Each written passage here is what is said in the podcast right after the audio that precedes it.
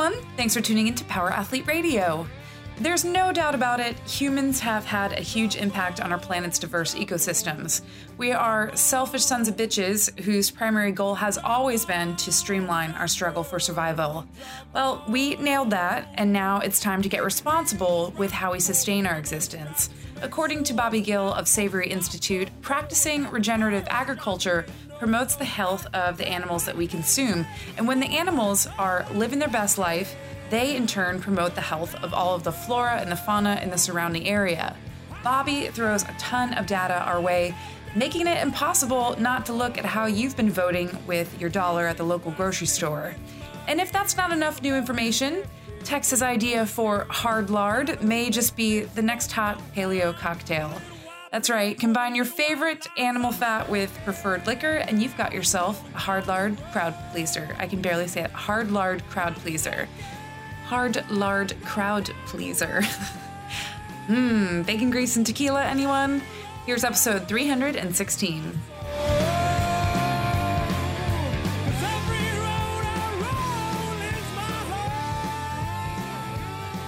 The what our local coffee shop calls the Tex McQuilkin. it's a decaf soy latte, three pumps vanilla. It's a chai oat milk latte. Mm-hmm. So that's option one. Option two, of course, is to wear women's keds. option three is both.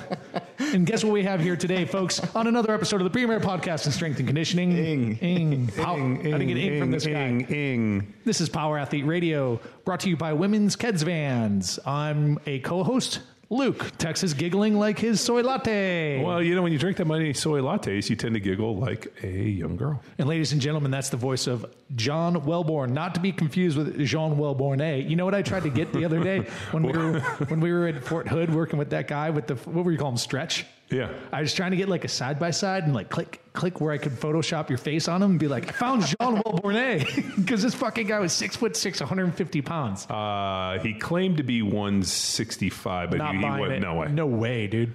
And I'm like, man, that would be a great like. Ah, didn't get it though. Yeah, he, uh, yeah, I, I don't know his name. And when he tried to tell me, I was like, no, no, no, I'm not going to remember it. Your name is Stretch. Yeah, yeah. You are stretch. We will see you soon. yeah. I told him, I was like, man, I'm going to need you to put on at least 100 pounds by the Yeah. time I next time I see you. Mm-hmm. He's like, I eat all the time. I eat at McDonald's four times a day. I'm like, I want you to get a big bottle of olive oil and a shot glass, and every meal you got to do a shot of olive oil. Is he going to do it? Probably not. But would it work? Probably. I think what I tell him, I'm like, you need to fucking squat and deadlift every day and eat a porterhouse. I think that'll get you in a good No, spot. I told him if you ate McDonald's three times a day and you drank a gallon of whole milk and did a shot of olive oil with every meal, you'd probably be okay. I mean, you gain weight. I'm not sure how your gut your gut would hold up. Well, he's probably you know he's probably in the army. He's probably used to eating some like awful Uh, stuff. So he's probably not like us with these you know tender guts. Yeah. Speaking of guts, did you, gut. did, did you guys get your uh, gut biome test done? So I I, did. got a scoop today. I just had man, I haven't haven't had time or didn't make time to you know poop and scoop. Uh, like pooping, you just poop in your hand. poop and scoop. Yeah, it's called the poop and scoop. Yeah, yeah. Well, my plan was just to shit on the office floor. And, you know, gives me plenty of room to scoop. Who I do have it with me though. Who shit on the floor? You shit in the fryer. so it's Onegevity, You right? the- I think the Onegevity group Yeah. is uh, Oh, th- is who Thorne is working with. And we, as some of our listeners probably know, and folks who've been to the symposium, Thorne supported the shit that we've done. Uh, actually, we uh, we have a coupon code we can distribute. I don't know why we don't talk about it, but if you just put power in at checkout on Thorne, I think you get ten percent off. Yeah. Power. Cool. All uppercase, maybe all lowercase. I can't remember. But we got linked up with them at Summer Strong. They just kicked off a group called Onegevity, who's like going to vertically integrate this at-home uh, testing kit process that I guess is like a new popular thing. And the first one they started with was the gut biome deal. And they've got they take like this.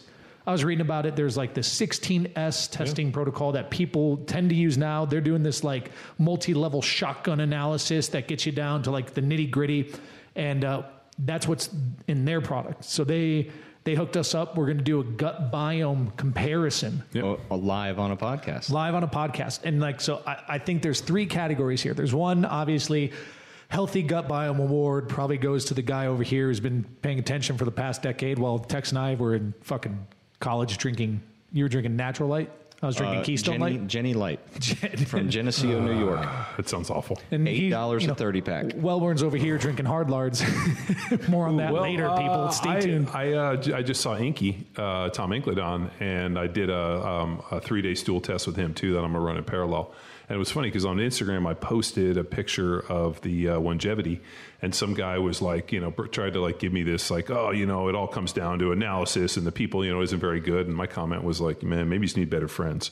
And of Yeah. course, he's like, well, are you saying that Lane Norton and uh, John Berardi and uh, who else? The other guy, uh, Andy Gliffin or uh, Galpin, you know, uh, you know, aren't you know smart? And I was like, dude. First of all, they're nutrition guys and one's an exercise physiologist. And stop having heroes. And stop having heroes. Yeah. Uh, two, you obviously didn't list Incledon in there because if anybody that understands the gut biome as it relates to like uh, cancer and all this other stuff, I mean, he's pretty much uh, either he's the guy or knows the guy. I mean, he he sent me all the research the dude did on like the bacteria for the mouth and the tongue. And I'm saying this on the podcast. Don't fucking email asking for me to send it to you. So I'm just putting that out there. Don't do it. but we're going to do healthiest gut biome. We're going to do most fungi, pathogens, and viruses in the gut. And then there's a third one, I think. So we all have a chance to win. Most Modelo. I hope There's unusual. I kind of hope that like Modelo in here. everything's wrong with me because then I could be like, ah, man. I wasn't, I, I wasn't able to hit that weight today. You know, I got this gut biome issue. Ooh, good one. I, I've, I've been looking, you know, I'm looking Well, for a crutch. The problem is, is they're gonna be like, your gut's perfect. And I'll be like, fuck. Well, I after we no- did the the jaw alignments with Dr. Greg, he's like, "Man, Tex, yours is perfect." So I have no excuse to why my numbers are not as great as y'all's, and mine- Maybe it's those Lego feet and those women's shoes. ah, but the jaw, perfect. Dr. Did he Greg. say perfect? Yes, said one of the best he's ever seen. Well, that doesn't mean perfect. I mean, he sees a lot of schlubs. He's blind, isn't he? Yeah.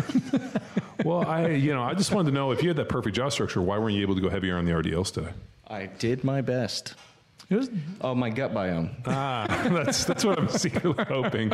And then some dude on there was like, "Oh, look out for that H. pylori," and I'm like, "Oh God, that's my uh, H pull sucks too. yeah, no, the H. pylori is a um, uh, uh, I can't remember exactly what it is, but I know that when I researched the H. pylori, it had to do with like, uh, was it microplasmic pneumonia? There was a bunch of weird shit. So when that guy put that in, I'm like, oh, that ain't good.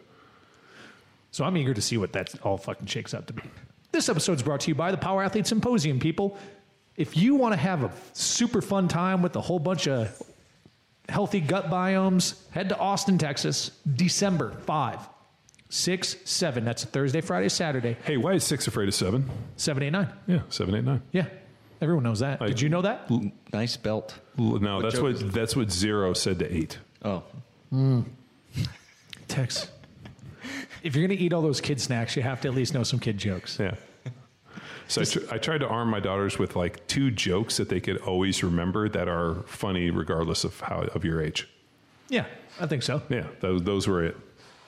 Back on the symposium, people, last year, the year prior, since we've been in Texas, we've had to scale back the practical session to only a small group of attendees. This year, everybody attending the Power Athlete Symposium will have access to multiple practical sessions. what? Mm-hmm. Boom! Mind blown, bitches. Sonic boom. Yeah.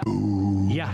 We are currently in process of selecting speakers. Keep your eyes peeled on social media or head to events.powerathletehq.com slash symposium. And there you can see all the information as it's released. You can sign up for email updates. People, it is unlike Power Athlete to come in and do something any less better than the previous year.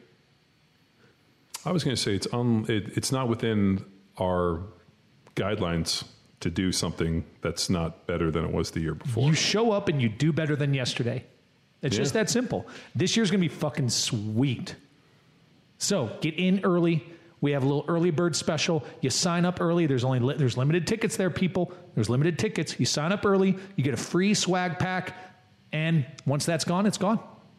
We'll have a bunch of merch at the shop or at the event. You can always get that stuff there. We're going to have awesome sponsors. They're going to be kicking in. We're going to have great speakers. It's going to be epic. Heart of Downtown, December 5th, 6th, and 7th. events.powerathletehq.com slash symposium. Go mm-hmm. there and make it happen. If anyone has ever wondered what hard lard is, Oh yeah. Do we have an episode for you? I thought that was where um, you know guys would pour liquor in Texas belly button and slurp it out. Isn't that hard lard? No, that's um, man. I wish I was prepared for that. I could come up with something, but I don't have it. I thought that there were that that was That's a fuzzy actually uh, there was actually something in the in, in like the Naperville uh, mafia. Oh, uh, bro shot? Yeah, bro shot. Lay down. Uh, I need you to cup your belly button a little so I can get a big one. Yeah, bro shot. Yeah. Fuzzy navel. Yeah, like you slurp it out of a out of a belly button. Tevis, lay down. You got a big belly. No, ladies and gentlemen, we have gone so far off the track of what our guest came to talk about. You're gonna, your fucking heads are gonna couple explode. of times. like three times. And the great part is, we just stopped. He's like, "So here's what we were talking about." and then it's great. Bobby Gill's on the show. Yeah. Uh, Tex, you know Bobby from back in the day. Yeah, I've known Bobby for about 10 years, man. He's had quite a journey, but it's all about quality meat as long as I've known him. So we make So what's he spending time with you for? Quality meat. Oh, Uh, he was a he was a member of Callie and I's gym, and we did our damnedest to talk him off the ultra marathon train. But then eventually, his body caught up with him. He just oh, did it. I Yeah, totally, I totally forgot that Callie was there. So that's how he Yeah. was imitating Callie, and I was like, man, Yeah. do you just know her from, you know, from, uh, you know, like the podcast, like all like the, you know, the the street people in Seattle that know Callie from on the street wire. uh, on the streetwire, like you know, they got these burner phones, and like, hey, Hinsman's on the uh, Power Athlete Radio, jump on that shit. Yeah, but eventually, he took my training advice. Like four years later, hopped on Field Strong when we dropped that, and now he's he's back. But he's doing cool things. He started a Cupid Undie Run, so anyone that's ever done that, you know who Bobby is. But he's moved on and taken his talents. to- Cupid Undie Run. Yeah, it's it's kind of a big deal across America. But anyway, so he took his talents to Savory Institute, and he's doing a lot of things, working and connecting, and uh, just all the back end stuff. But he's incredibly knowledgeable about all the cool processes that are in place to empower farmers. Yeah, it, it's all about regenerative regenerative agriculture. So you're going to learn a shitload about that, and hopefully change your perspective on shit. And then when you go to the market, you look for some shit. Well, you know how you do the regenerative agriculture? It involves shit. Actually, that's yeah. pun. So it's A lot of poo talk so far. Yeah, that's good. We got a lot of gut biome. We got a lot of uh, poop, dung. We got a lot of stuff. So let's learn about some dung. Let's learn about hard lard, and let's learn about regenerative agriculture with old Bobby Gill. What do you say? Let's do it. Go. Go. Perfect. So Bobby, what's cooking, man? Hey guys, uh, good to be here. All right. Well, you're technically not here. You're there, but you Well, know, we he's kind of here in spirit. Like he's like it's like the royal Wait, we. he has been here. yes. So he's I have. he hasn't always I been there. once. That's right. I was there what like a year, year and a half ago. I was coming through to Paleo FX, and, and Right. Tex showed me around. Yeah. No, that was over a year ago because it wasn't um, uh, the Paleo Nerd Fest pretty recently. No, well, Uh, I think two years ago, or like the two events ago. Yeah, it was yeah a year plus because it was just recent. year and a half. Yeah. Ish. Paleo Nerd Fest. Aren't you a Paleo FX alumni? No, I refuse to speak. You've never spoke at Paleo FX. Uh, I was supposed to speak at the inaugural one, and uh, I didn't because oh, and uh, I'm thinking ancestral ancestral health symposium. Uh, they, they asked me to speak, but uh, the dude one didn't want to pay for my room, didn't want to pay for my ticket, and uh, wanted me to like buy like a booth. I was like, huh, how about no? Yeah, I hear you. I, I'm going to uh, not contribute to that conversation, I guess, because we we had a booth there this year, um, and it was actually really helpful. Uh, a lot of the folks that that came through around to our booth. Actually, we had um, a presidential candidate, uh, Tim Ryan from Ohio. He's the Yeah. one of the the million Democrats uh, running for president, but he was walking around the trade show floor and he stopped by the Savory Institute booth and actually had some really good chats with him. Uh, he called me the other night to talk some communication strategy stuff. He's a big supporter of regenerative agriculture. Oh, Um, nice. So that's kind of cool to see uh, presidents talking regenerative ag finally. No, it's uh, it's long overdue. I mean, um, geez, I sidebar. I, I got embroiled. Like I've, I purposely don't do this, but uh, I got embroiled in like two arguments on Facebook recently. One of them has to do with square bodies. where this guy was uh, shitting on NV 4500s as. Uh, Don't you talk meat or trucks? uh, Fucking Instagram basically, people. when it comes down to like square bodies, this guy was like, ah, the, the NV 4500, you know, this. And I'm like, are you out of your mind? Like, I have those in multiple trucks. We, we have them in multiple trucks. And like, uh, the guy was an idiot.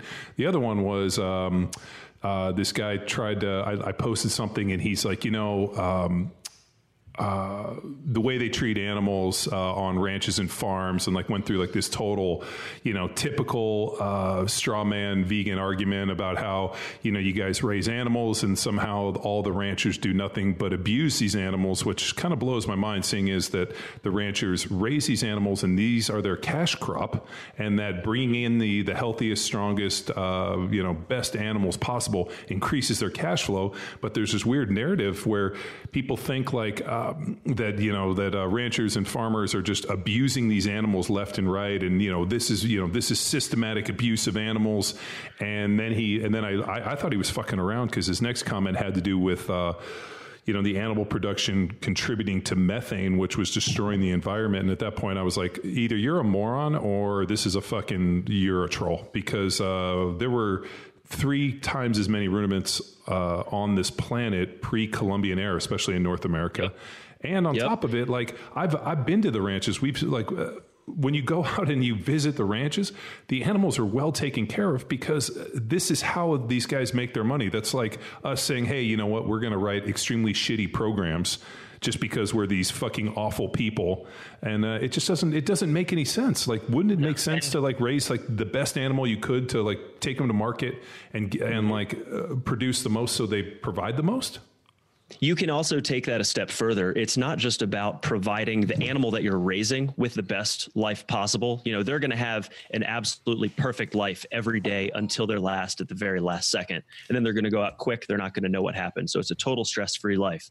But when those animals are properly managed, what they're doing is they're creating a better ecosystem those ecosystems provide habitat for more than just the livestock that live on that land. I mean, there's deer and fauna and snakes and rats and mice and ground nesting birds and all sorts of other animals that depend on our grassland ecosystems. And so the ranchers who are raising these animals the right way by practicing regenerative agriculture, they're not just doing the right thing for those animals and for their own businesses. They're doing the right thing for that ecosystem on the whole and all of the other life that depends on it.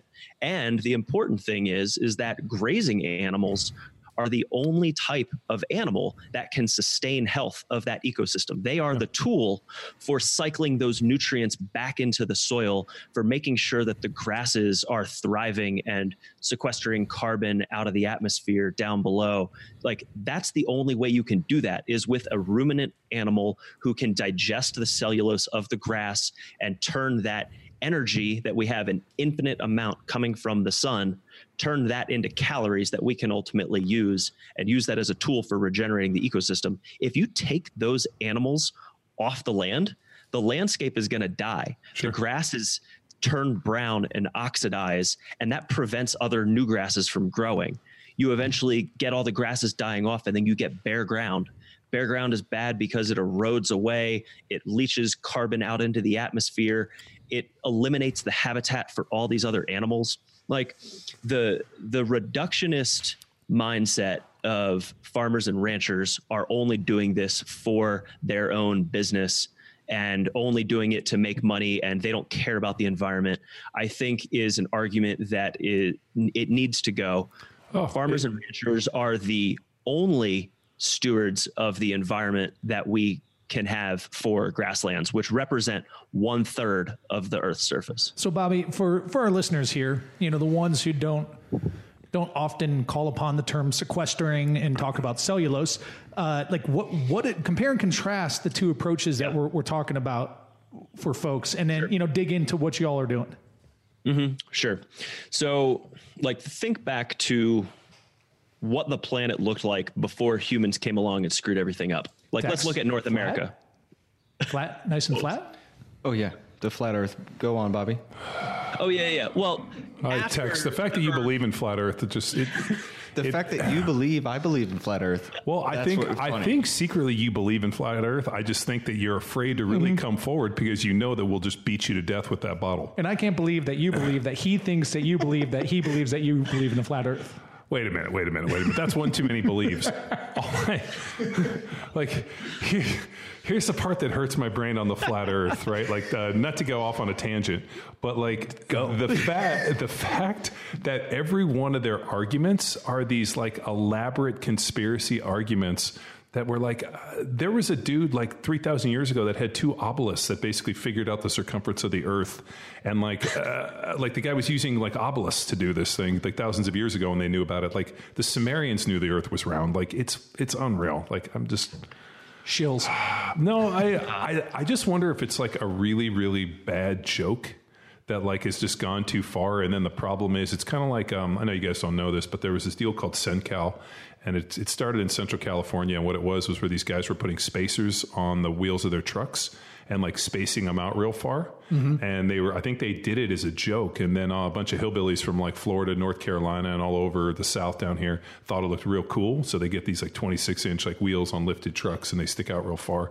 And it looks awful and whenever i see it i'm like you, you guys know it was a joke and you guys took it too far. It's kind of like the the flat Earth. Like it was a bunch of people like Ken Ford fucking around telling jokes, and then a bunch of fucking honestly like knuckle dragging morons got into it. My wheels stick out too, so I'm twofer on this.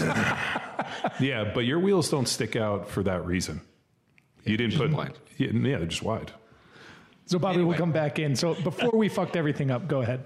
Yeah. So, de- regardless of whether the Earth was flat or round, uh, what we what we do know for sure is that you know, like North America, there used to be 75 million bison roaming across the continent. Now that was uh, what, what year was that?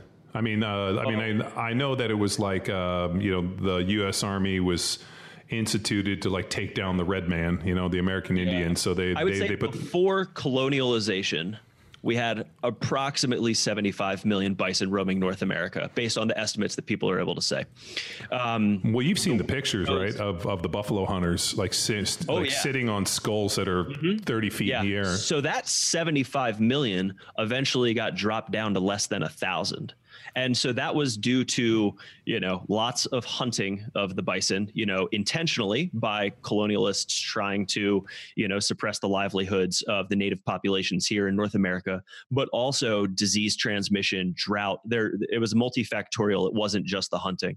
Um, but if you look back to when we did have those 75 million roaming across the continent, they also had predators gray wolves being the main one but there are others. And essentially those predators would keep the the bison tightly bunched and herded and they would regularly move from one piece of land to the next. You know so they're they're trampling the grasses down they're grazing the grass they're fertilizing the land with their urine and their dung. And because they don't want to stand around in their own shit they move along to the next piece of grass. They wait until that grass until the urine and the dung has fully reincorporated and then the grasses have regrown and then the root structures down below have regrown back to health and then eventually they make their way back to that same piece of land. So they had these ancestral migratory patterns that kept the land healthy it kept the land thriving and cycling you know periodization essentially um, How badass are buffalo? Uh, they are uh, buffalo are my like. If I like people, somebody asked me once recently, they're like, "Oh, do you have a spirit animal?" I'm like, "Yeah, buffalo." I fucking love buffalo. They are like when we got a chance to go out to Roam Ranch and see them. Uh, like not only are they like the coolest, most majestic looking animals, if they sense any weakness in their herd, they just fucking kill it. Like, uh, like I remember saw like one had like a huge gaping wound. I'm like, you gonna do anything? They're like, no, they just kind of heal, and if they don't, the other buffalo just stomp them to death because they're weak. I'm like, God damn it, I love these things. Yeah, you look at a lot of farming and you get farmers and ranchers that are out there like having to to help in the delivery of calves and you know all, all these other things. Bison are extremely wild still. You can't get that close to them. You're not assisting in the birthing at all. Like they're they're going to do their thing and in doing so, only the strong survive and so they're going to naturally cull out those weaker genetics and so you're just going to have um, you know natural strong genetics by letting nature do its thing. Um, so but towards nature letting uh, letting nature do its thing. You know, the problem being is that you know when we had those 75 million bison and the predators that gave the proper amount of pressure so that we got the right behavior and movements out of those animals well the problem is is that we've killed off most of the predators now and we've domesticated most of the grazers and we also have put up cities and roads and all these other sort of things so we can't just let nature do its thing we need to have animals still grazing in tightly bunched herds and regularly moving around the landscape. But they're not going to do that on their own because the conditions in the society that we live in today doesn't allow for that. So, as farmers and ranchers, the problem that we see is what most folks do is they just set their their animals out to pasture in what's called continuous grazing or set stock grazing. So they put them out to pasture, they leave them there for you know the entire year whatever period of time it is until they want to you know wrangle them up and go sell them off at auction. The problem there is they're not tightly bunched and herded and moving around. So they're going to be selective of the types of grasses that they're eating. So they're going to overgraze their favorites and they're going to undergraze their least favorites. And ultimately what that's doing is it's killing off both of those species. So they're being selective in what they eat and that's killing off the grasses and the land doesn't have time to rest. You know after you i mean you know it's important uh, in looking and working out. You know you have that hormetic stressor that comes across and then you have the recovery period afterwards and that's when you get stronger. It's the same thing with the land. You come in with an intensive grazing session and then you need to have adequate recovery afterwards before you hit it with another intensive grazing. So what we do at the Savory Institute as a nonprofit is we train farmers and ranchers how to get that type of behavior and impact out of the animals that they have on their land. And so it's not rocket science, but really what it is is we as humans can act as the predator, as the gray wolf that comes in. And through portable electric fencing, we can contain the animals into a smaller space, get that herd effect and then plan their movements so that they don't come back to that same pasture until those grasses have fully regrown. And so really it's just it, it takes a little bit of planning and you you bunch them up and move them around and it's really all it takes. You know, we um, uh, you were here at the ranch at my place. Uh, was like we said over a year ago, and uh, yeah. since then, my neighbor has about fifty horses. I think they got fifty-five horses, and we'll let the horses come in and actually um, uh, graze in our pastures.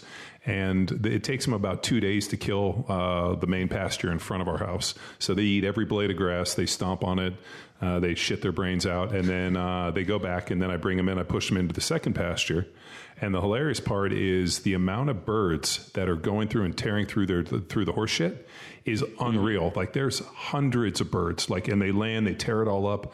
Like it's pretty amazing to see the ecosystem. And then they eat every blade of grass, and then I pushed them into the far one. They ate every blade there, and then I put them out. And uh, it's been about a week and a half, and all of a sudden the grass exploded back. And like my yeah. wife's like, we well, got to go cut it again. Birds. I'm like, or we bring them in.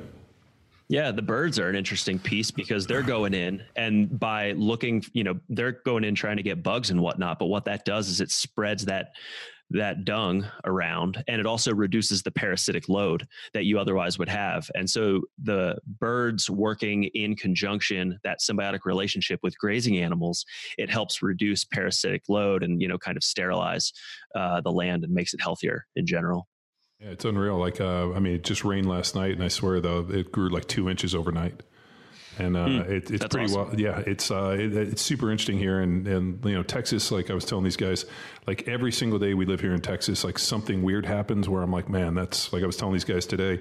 We have these little phoebe birds uh, that make nests on like on like random places, and there's some vents that come out on the top, like uh, like right underneath our like overhang, and it's probably 15 feet off of the ground. There's just like these little vents for when the heater comes out, and the phoebes have made a, a nest on it. Like every year we've been here, and then every year I go kind of knock down once they leave and clean it, and then they come back.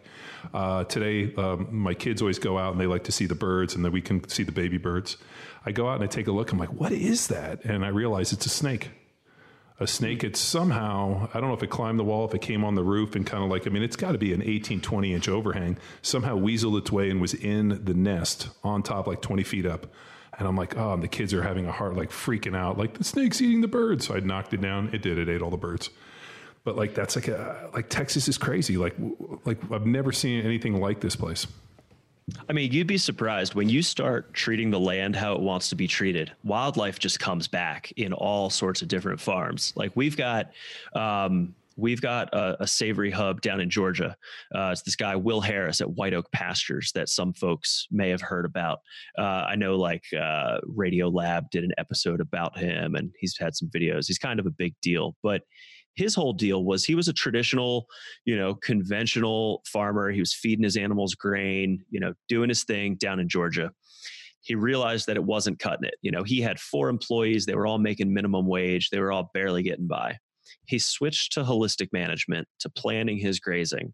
Now he has 10 different types of animals that he raises. Uh, he has like 160 employees who make double the county average. He's just crushing it in terms of like what his soil organic matter looks like, just like the health of his land, the microclimates, all this other stuff.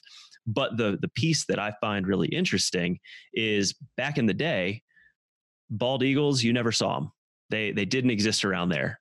Now he's got over a hundred bald eagles that live on his property because the ecosystem he has built is just so beautiful and so conducive towards life that they've figured out like, hey guys, this farm over here is dope. Like we should come live over here. So now he's got a hundred bald eagles living on his land, and they're they're basically feeding off of his chickens and his turkeys. Like bald eagles will swoop down, grab two chickens with their claws, and fly away. And so he estimates that he's losing in you know, poultry profits probably around a quarter million dollars a year based on what the eagles are eating. Oh, Jesus. The uh, we we have um, uh, we have a huge barn owl here on our property, uh, that he shows up around dusk and he like uh, when he extends out his wings i mean they have to be six feet per wing. And this huge thing it just goes down and he dive bombs and picks out little rodents out of our uh, like out of the pastures. And he'll just dive bomb me. I see him snatch up a little rodent and he kind of flies away. And then i'll see him like 20 minutes later and he just literally kills everything. It's pretty mm-hmm. amazing like when you start seeing things like that you're like what is that? Is that a like like I, I, I, didn't even realize what it was at first until I saw it perched, and then when I saw it put out its wings, I'm like, so to see a bald eagle actually do it, I mean, there's probably some government subsidy where they're like, well, you can't hunt bald eagles, probably just send us the bill. Yeah. So yeah, the the USDA they have a reimbursement program for any loss of wildlife, uh, any loss of your livestock to wildlife. The problem is, is the assumptions that they put into those calculations are based off of conventional farming practices. So for him with poultry, you know, he's got I want to say like seventy five thousand birds that he's raising a year out on his land all 100% out on pasture. You know, USDA expects 75,000 birds to be penned up in some big ass coop that's disgusting and you have to wear a hazmat suit to go inside of that maybe has a small little door so that you can classify it as free range but they can't really walk because they're so breast heavy that they're not going outside anyways. So your losses to natural predators are going to be minimal. So they've got a cap at, you know, like a couple thousand bucks, I want to say, you know, maybe like 4,000, 7,000, something like that. So Will, when he had his bald eagle issue, he went to the USDA and he was like, Hey, I'm losing like a quarter million dollars a year. Uh, this four grand that you're paying me in losses ain't cutting it and they're like sorry that's just the way it is so like the system is set up to favor large agribusiness all of our farming systems that exist are in favor of large agribusiness. Why is and that? I mean, it, it, is it just the lobby, or is it just the fact the way it was done for so long? So, like, that's how people were raised. So the government kind of acquiesced instead of realizing that, like, hey, the conventional farming is probably destroying the land. I think lobbying is a big part of it in you know on the behest of large agribusiness coming through and you know trying to push policies through like uh, at slaughtering facilities. A slaughtering facility you have to have a usda inspector on site at all times.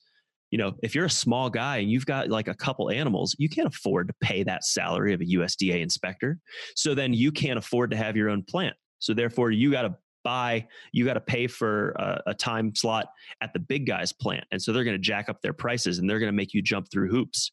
And so only if you're a big guy who has the volume to move through those large processing facilities will it make sense for you on an economic scale and so that's where you see some of the um, you know the differences like you go to the store to buy a pound of grass-fed beef and you're like damn this thing's $10 a pound i could just buy this grain-fed beef that's only like three bucks a pound well, it's like, yeah, the grass fed guy is paying more for his processing.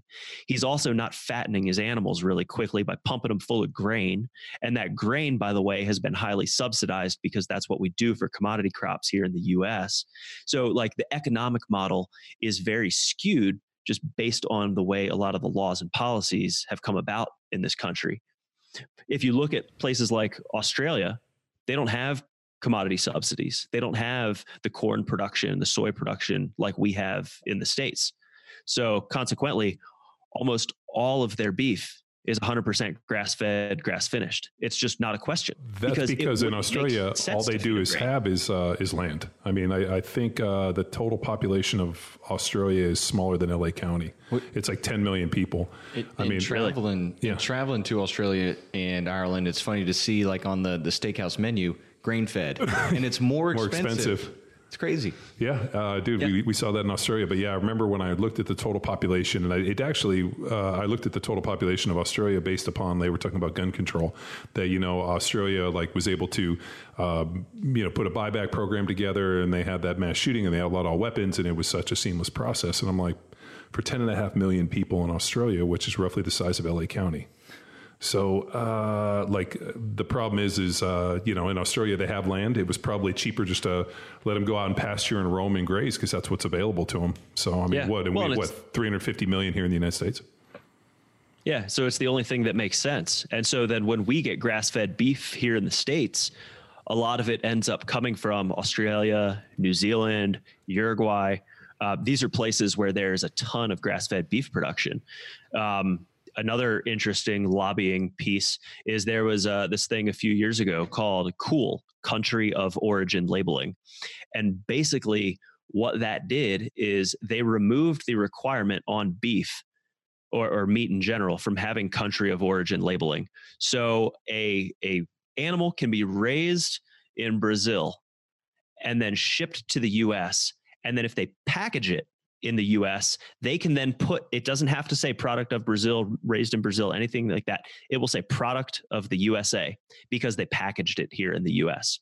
And so basically they've gone through and altered the requirements so that the foreign producers can with their low prices of production you know because they don't have all the loopholes that we have here in the states they can come in and undercut the pricing which makes it even harder for the guys that are trying to do 100% grass fed, regeneratively raised, et cetera, here in the States. Like they, they are facing an uphill battle pretty much every step of the way.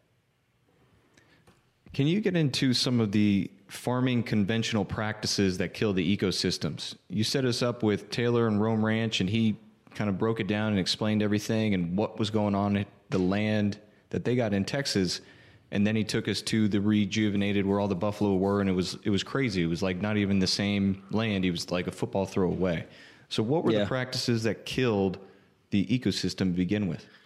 Yeah, I mean, it, it, most things that exist in conventional agriculture, whether it be how we raise plants or animals, the way that conventional agriculture exists on the whole is destroying our ecosystem and I'll get into some of those specifics. But like just to uh, sh- you know put a nail in how uh, how big this is, um, the UN came out with a report like two years ago, I want to say, that said at our current rate of soil loss and erosion, we have 60 harvests left.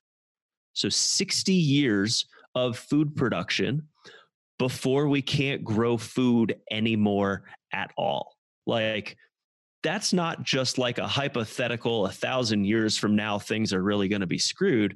That's something that like if we live long enough we're going to see the end of food production as it exists on this planet because of how we're treating our land and how we're just like kicking the can down the road in terms of the environmental outcomes so that's fun.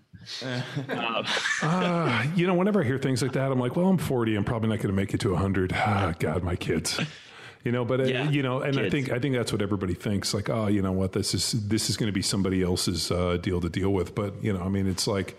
Um, whenever we talk about this stuff or whenever I'm kind of put with it, all I can think of is the uh, ancient Greek proverb that, you know, uh, what is it? A civilization grows great when old men plant trees they'll never sit in or sit in the shade of.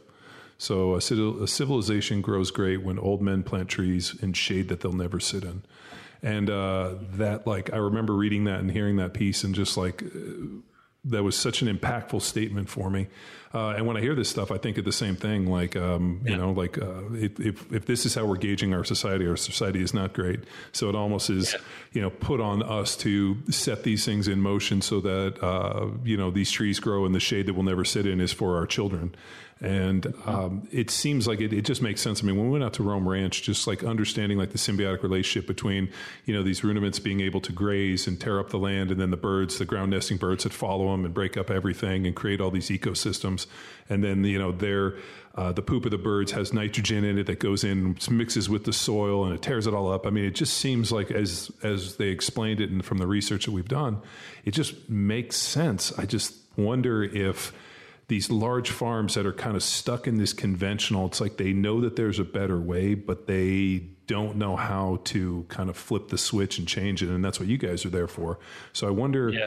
like what it takes for a like huge ranch like a huge production huge beef cattle that's doing it conventional like what does it take to come in and then switch? And how long does it take? And like what is the process? Because to me like that's what i'm interested in. And like like how do we change it? And it, it's almost like if you can do it on like one massive scale and there's a model, then you can go out and present it to other farmers and be like, hey, like, you know, we got to plant trees and we're never going to sit in that shade, but we have to do something because if we don't, um, you know, and, and I know we can control our little ecosystem, uh, but you know, and then you kind of look at it like outside the United States. I mean, you know, I mean, we're talking about you know food production for 60 harvests in the United States. What about outside of that? So that's my Yeah. question. Yeah, and I guess on that, uh, to add on, like, what are what are the costs associated for them as well? Like, why why would they steer away? What are they losing? What incentives are they losing? Yeah. You know, Well, ahead. and I think all all three questions that each of you guys just asked kind of, you know, are in that same vein of, you know, like what does it look like to do things the right way? And what are they doing currently that is problematic? And so, you know, when you look at what the properly functioning ecosystem is of this planet, it's, you know, grasslands that, you know, have lots of grazing animals moving across them what we've done is we have plowed up a lot of those grasslands and turned those into croplands. And so that's where a lot of our food production has come from. It's former grasslands that we've transitioned into cropland. So that's not the desirable state of that land. Um, alternatively, if you look at to meat production or, or wool or leather, dairy, what have you, a lot of that is done in feedlots. And so it's taking these animals and putting them in an industrial setting where they're getting feed that's brought in from an outside place. They're getting pumped full of hormones. They've got these large manure pits that are coming out, and these manure pits have tremendous amounts of methane coming out of them, and that's a really bad greenhouse gas. So essentially, we've basically taken animals that used to be a tool for improving the environment and we've put them in this industrialized model. Um, and in doing so, it's wreaking havoc on the environment. And so it, that could be them in a feedlot. It could also be them just in a continuous grazing operation, like I was saying, where they're not moving around. And so that's still destroying the environment. So a lot of agriculture, whether it be cropland production, where you have these huge, huge landscapes of just one single species of corn, of soy, of strawberries, of almonds, whatever it is, you know, you've got just tons of a single, single species that exists. It's a monoculture monocultures don't exist in nature. Nature exists with polycultures. Exist all these different symbiotic relationships of different plants and different animals working together with one another to have diversity on the landscape is what we want. So what we should be doing is having a farming food production system that respects the diversity of species that the land wants. And so we need to farm in nature's image and move away from the you know single species model. Um, and that can look like a variety of different things. I mean what we focus on at the savory institute is training farmers and ranchers how to graze But there's other models of regenerative agriculture. Like if you've got a fruit orchard you can you know be planning that in a way so that you are spreading compost on your ground or maybe you have sheep coming in grazing between the rows of your orchard so that you're getting grasses to grow and you know you're creating that healthy environment down below on the on the uh, the canopy floor um, if you're doing crops, there's people that are doing that where they're integrating livestock in with crop production. And so they're starting to bring back some of these symbiotic relationships. So it's not just that single species, let's get the, the most amount of production that we can on this piece of land so that we can make the most money. And who gives a damn what the environmental outcomes are from what we're doing? We're making a killing right now, and that's all that matters. That's what most of farming is at this time and like we're ultimately going to pay the price for it soon. Dun dun dun. dun, dun, dun yeah, so, so uh, I guess. Uh, so how John, do we fix it? Like, what does that look like? Yeah, like how do we fix it? Like, um, you know, as like I think um, at least the you know the one per or the few people on this podcast that aren't flat earthers are really looking at like how do they uh, like like what's the solution? Like how do we fix this? Yeah. So I think you know it's going to take a while to to really um, unpack or dismantle the current agricultural system that we have here in the states, you know, uh, or abroad. Um, but there are some low hanging fruits. So you know a, a, rancher who's got livestock and you know they're in a continuous grazing operation just getting them the the training and the mindset of hey see your land you see how your your profits have been going down every year you see how your land's getting worse and worse and worse as the years go on. Here's an alternative model that exists. It doesn't take a lot of it's not anything that's resource intensive or machinery intensive to start doing things and moving them around in a regenerative way. You know buying some portable electric fencing setting up some watering points it's not that expensive in the grand scheme of things compared to what ranchers or farmers are used to spending on the infrastructure and equipment and feed and hay and all this other stuff that they have going on at their ranch. Um, and it's not, you know, manually more difficult to do what's the most difficult part is really uh, the intellectual side of things of sitting down and planning and making the calculations going out and looking at the grasses on your ranch and saying like okay what's the what's the growth rate at this time of year? What parts of the ranch need more attention than others? And just coming up with a smart program and plan that meets the needs of your individual property. So it's really an intellectual mindset shift that we need in the farming and ranching communities for this to happen. It's not something that's you know extremely capital intensive or resource intensive to be able to do so. It's just changing the mindset that folks have because you know they you come in and knock on someone's door and say hey man the way that you're grazing your animals is ruining the planet. You got to change this. That's basically saying that what he's been doing his entire life is wrong and what his dad did his entire life was wrong and what his granddad did his entire life was wrong like and it goes back generations and generations. So there's this tradition uh, behind all of this and ego that kind of gets in the way preventing people from changing. It sounds like the plot from interstellar. So i remember yeah oh, i remember the movie. Remember they're on a farm with nothing and they got to go search for a new planet because they ate everything? and maybe killed the soil. All I remember is McConaughey. Then my buddy bought a, a Lincoln, and now yeah, it's a big Lincoln commercial. You haven't seen it? No, was it there like awesome. dust falling, and that was the patterns that he was supposed to read, or something like that? Yeah, it was yeah. very. It was you know is really highbrow thinking, not very unconventional for the movies I like to watch. Fast yeah, and Furious one through seven, eight. Yeah, it's. But yes, I'm surprised I, you haven't seen it. It's pretty good. It, it's worth yeah, seeing. Probably, I'll, I'll, check it out. I don't know, man. I'm like anything that's like Matt Damon is like a Martian and all that. Like I'm just, uh, uh, I'm no, kind of over Chris, that stuff. It's Chris Nolan, so I'm a little the Batman guy. Yeah, I'm good. Oh, it's good.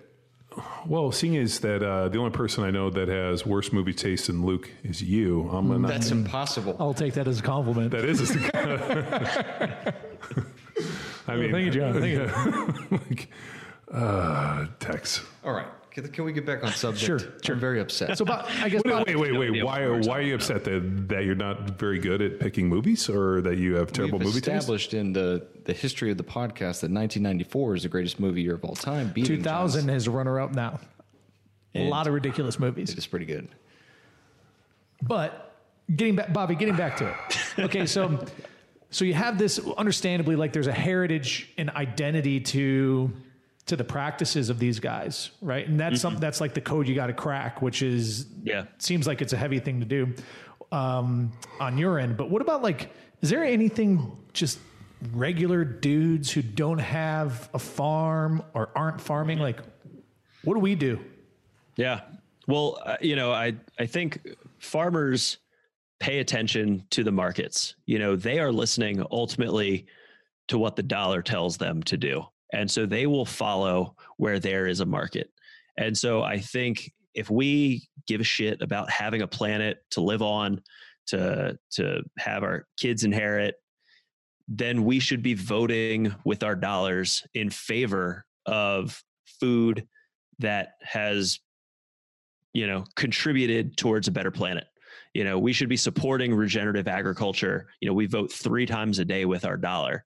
And so you know finding a farmer seeing what his practices are and supporting him i think goes a long way. Um, with the savory institute we've found that that's a problem for a lot of consumers is that people want to do the right thing but they don't know how. You know when you go to a store and you compare this steak to the other one or this thing of yogurt to the other one or this leather purse to that one or this wool scarf to that one like how do you know how those animals were raised? Because you can have 100% grass fed that is managed improperly that still is degrading the landscape because it's coming out of a continuous grazing operation or you can have that 100% grass fed beef that's been managed properly that's contributing towards a better environment and it's helping draw carbon out of the air and as like a climate change reversal solution and all these other things Anybody that are raising buffalo improperly or a buffalo kind of safeguarded against it, like just within their nature, it's very difficult to raise them in a conventional sense. Uh, uh, there are lots of bison that are uh, fed in a feedlot. Um, that is a common thing that I think a lot of people don't realize. They just assume that because bison are very wild, that you know they're out on pasture their entire lives. Um, and yeah, there's people that have bison out on too much land, so they're they're out there in those continuous uh, grazing scenarios. You know, not given the land the adequate amount of time to recover. So yeah, there's the- there's definitely a lot of degraded bison ranches out there. What's the size like? Um, how much land per bison? Oh, it totally depends on where you are and what your land does. I mean, you know, based on your soil type, based on the type of grasses that grow, you know, based on how much moisture you get, you know, precipitation you get throughout the year. Um, you know, so for example, we've got a bison ranch uh, here outside of Denver. We've got 7,500 acres and we raise 400 head of bison. Um, and that's about the appropriate stocking rate currently with how that land is producing grass, that's the appropriate stocking rate. We would like to influence the health of that land over time. You know, this is a, a, property that was just given to our organization two years ago. So it's still new in the grand scheme of things. As our management influences the health of this land, we'd like to get more grass growing, in which case, you know, we'd like to see this ranch double in stocking rate as time goes on. Because if you're growing more grass, you can carry more animals on that same piece of land. So that's kind of our goal. And you know, same you know to your question of you know what's the stocking rate you know per you know how much acreage per head. It totally depends on where you are and you know what's the management been like on that piece of land. So I could probably get like one bison here at my land. You've been here. I probably could get maybe one, but I know How much not- land do you have? We got 16 acres. 16 acres i think i think our stocking rate is probably it's probably in that 15 to 20 rate so yeah you might be able to get one So I need to get my neighbor's land. If I can get Perkins' land in the back, then I could probably. Uh, he has 15 that he's trying, trying to sell me. So if I had 30, I could probably get like two bison. I would be stoked if I got to go out and look at those bison. I thought they were so neat.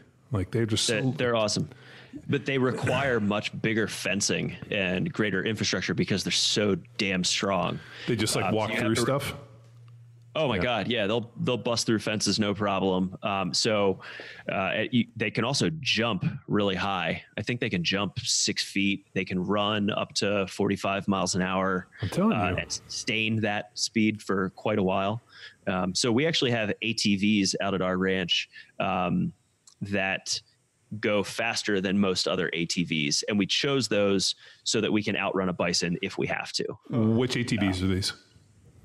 Which ones? Do you remember? I could not tell you. We're we're we're gonna need makes and models of these fast ATVs. Are we going to need to rebrand Field Strong with a bison head? Uh, no, but I, I honestly think like um, I don't know if we need to do that, but dude, uh, I like um, I was always like been amazed. Like I, I remember years ago, uh, I did a speaking engagement with Loren Cordain in 2009, and he, as we were sitting there, kind of going over like um, you know everything, and I was talking to him about my nutrition strategy, and he he pulled out all these pictures that he had had uh, of like the Plains Indians and like these early, uh, you know, buffalo hunters and settlers. And I just remember the one picture was uh, taken by obviously some buffalo hunters, but it would show two Plains Indians standing in front of this massive um, buffalo. And like I just remember their whole faces and their stomachs were all covered in blood and their guts were super distended.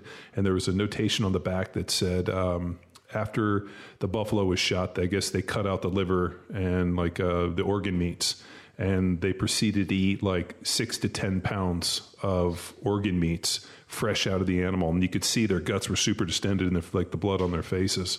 And I just like seeing the sheer size, and then there was all the pictures of like the skulls and like all the carcasses for miles to see but just seeing like the pictures of the herds because i remember one of them had uh like it was obviously like a top vantage point but the herd like there was hun- like thousands uh, like as far as the eye could see. And i was, you know you go back to where the buffalo roam. Like i don't think that we had any any idea of how many buffalo and just the sheer size. And then uh, obviously seeing pictures and I've, I've seen them before but like when we were at Roam Ranch be like being that up close to them i'm like these are the coolest uh, animals i've ever seen. They look like like hairy tanks on wheels. And they're just super robust and just like just Hooves. On hooves. Yeah, I mean, they're there's badasses, and um, no, I, I dig them. I, I think, um, and then as I read up, like you said, man, they're fast. They can jump. Like they have a really insane sustained speed, like top speed. Like they can run for long periods of time. And these are just the species of bison that exist right now. There used to be other species that have gone extinct. So there used to be even bigger bison that roamed the Great Plains that are long gone, but they've found the skeletal remains of that. And so they know that there used to be a lot more and a lot more different types than what we have right now. This is just the best we've got because it's all that's left. I'm And like sure we you- can do some uh, genetic stuff and get it out. Like we saw Jurassic Park. That was Yeah. real, right? The bison version of Jurassic Park. That I'd be up for. You want to know something gnarly? So at our bison ranch out here outside of Denver, we've got evidence of the KT boundary. That's the geologic point that shows where the dinosaurs went extinct. So it's all that, you know, when the, the giant meteor hit in the Yucatan Peninsula 66 million years ago, and, you know, it was raining lava from the sky and it killed off 80% of life on the planet, including all the dinosaurs. Some of that ash and lava was um, was fossilized through places like swamps. And so they hypothesized that there was a swamp that existed on our ranch 66 million years ago. And so we've got this little one inch layer on the hillside that if you cut away the hillside, we've got this layer of ash. And that's the point that the dinosaurs went extinct. And so there's iridium in the layer. Iridium is the extraterrestrial metal that comes from outer space. So that's how they know that it was a meteor that crashed into the Yucatan that killed off the, the uh, all the dinosaurs and everything. So we've got dinosaur bones, we've got KT boundary, we've got all this evidence of the fifth. It was the fifth great extinction on the history of planet Earth. Um, and right now, climate change is poised to be the sixth great extinction if we don't do anything about it. So, on our one ranch, we've got evidence of the fifth grade extinction. And then through the grassland regeneration that we're doing, we're actively trying to prevent the sixth grade extinction.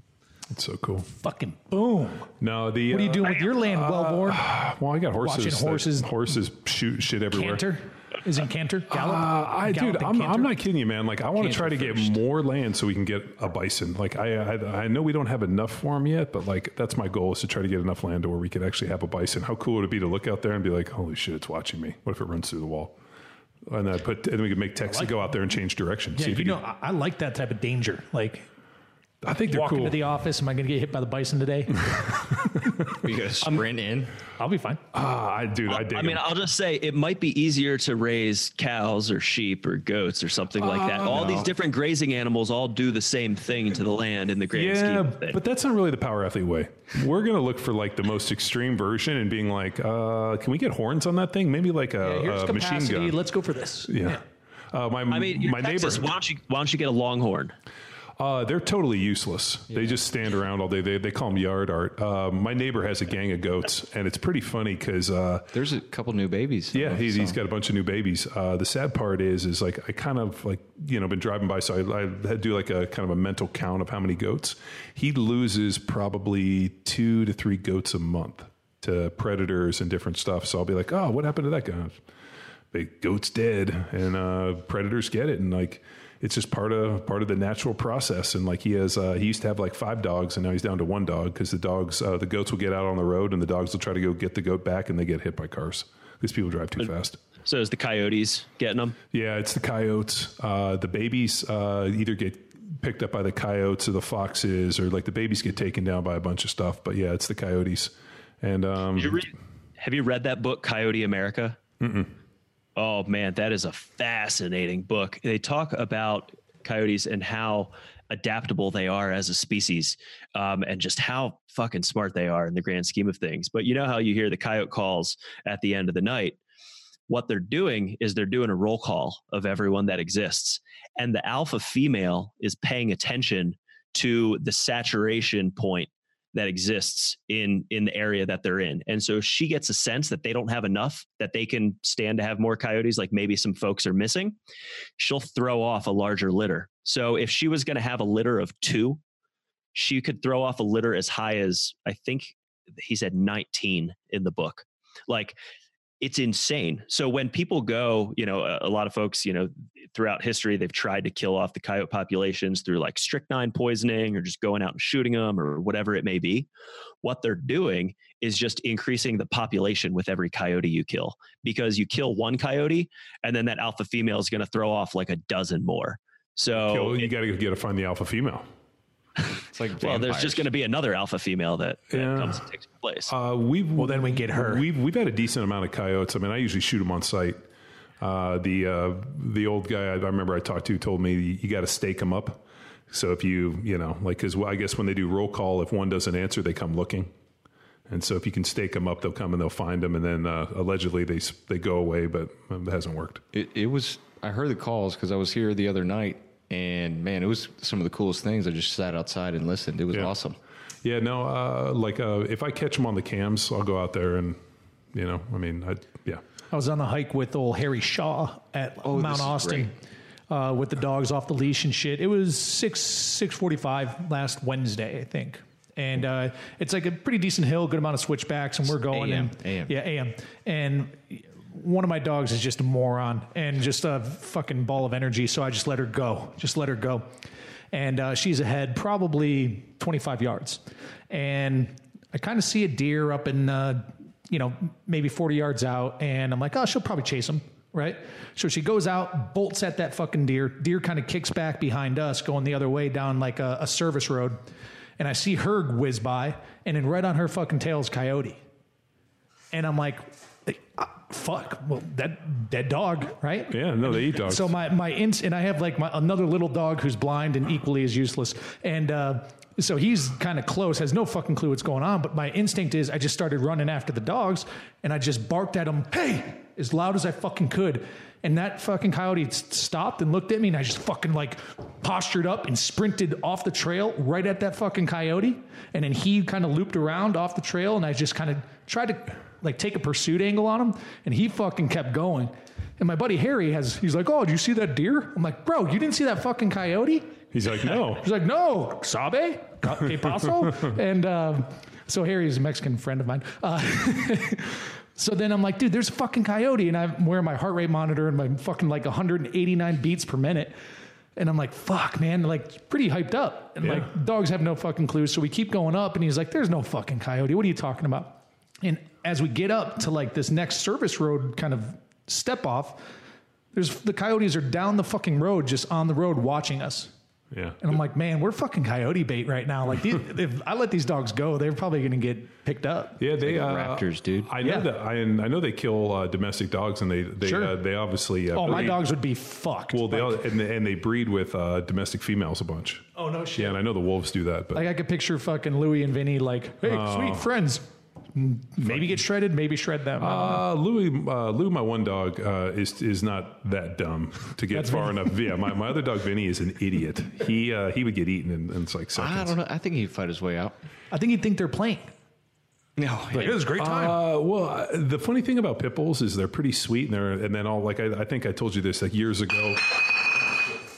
Bottle down. It's a bottle of uh, uh, vodka. Sorry, years ago, uh, I remember I had my pit bull bear, and we went to uh, dog park, and uh, he was like super nice dog, like the sweetest dog you'd ever been around. And uh, this other dog kind of bowed up on him, and he was kind of a little nervous, and I saw him get like a little submissive, and the dog fucking went at him, and. Uh, 10,000 years of evolution and also the pit bull fucking thing, he snapped and like turned into a fucking pit fighter. He got down, he snatched the dog by its neck, fucking ripped it up. Like literally, I was like, oh my God. And the woman screaming. And I was like, uh, your fucking dog bit my dog. And the dog fucking, I mean, that's like uh, evolution comes out and he fucking tore this thing up. And I'd never seen it again, but he'd never been in that position again. So I always think with like dogs, like, you know, oh, they never do anything, and then all of a sudden they're in that position. they're- yeah. and like ev- evolution takes over. I hope, and uh, you know, I wish we could say the same thing for humans. Here's where that like the whole vegan narrative of like we just need to treat all the animals with respect and everything's going to be kumbaya. stomp the vegans for a little bit. I feel like kicking them in the balls repeatedly. So anything good you want to say? Yeah, I mean, it doesn't make any fucking sense. Like, oh, you know. Nature.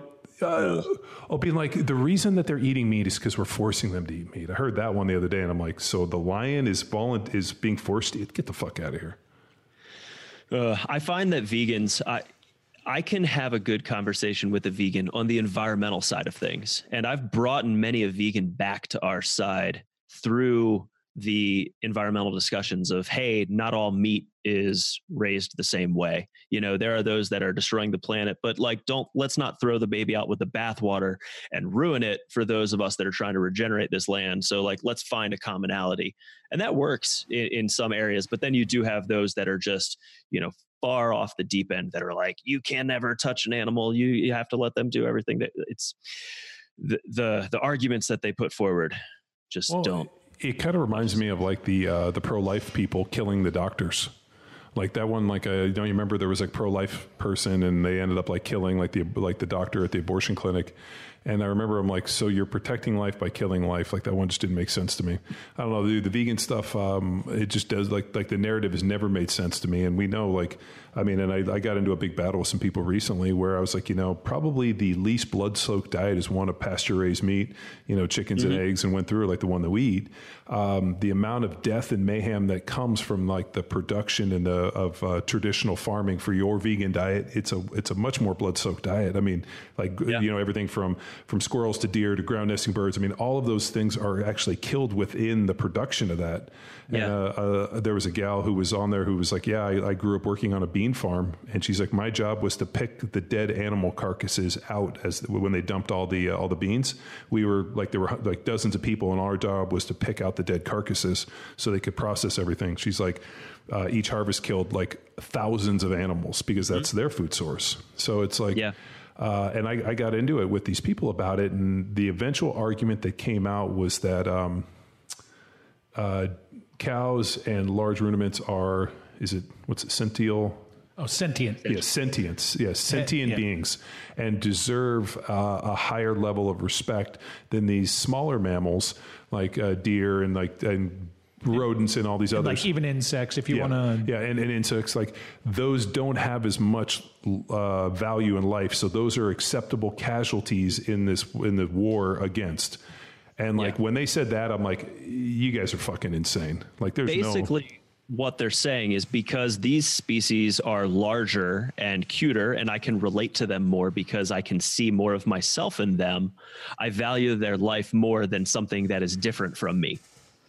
And I mean that I think sounds familiar in terms of like racism and sexism and everything else. So I, I think this should be speciesism in some way. Well, I, they're saying that this life is less important Yeah. because it doesn't look like me, and I think that's bullshit. I got into it with somebody recently too about uh, about hunting, and I, they asked me like in Texas, do we hunt? I'm like, you have to hunt.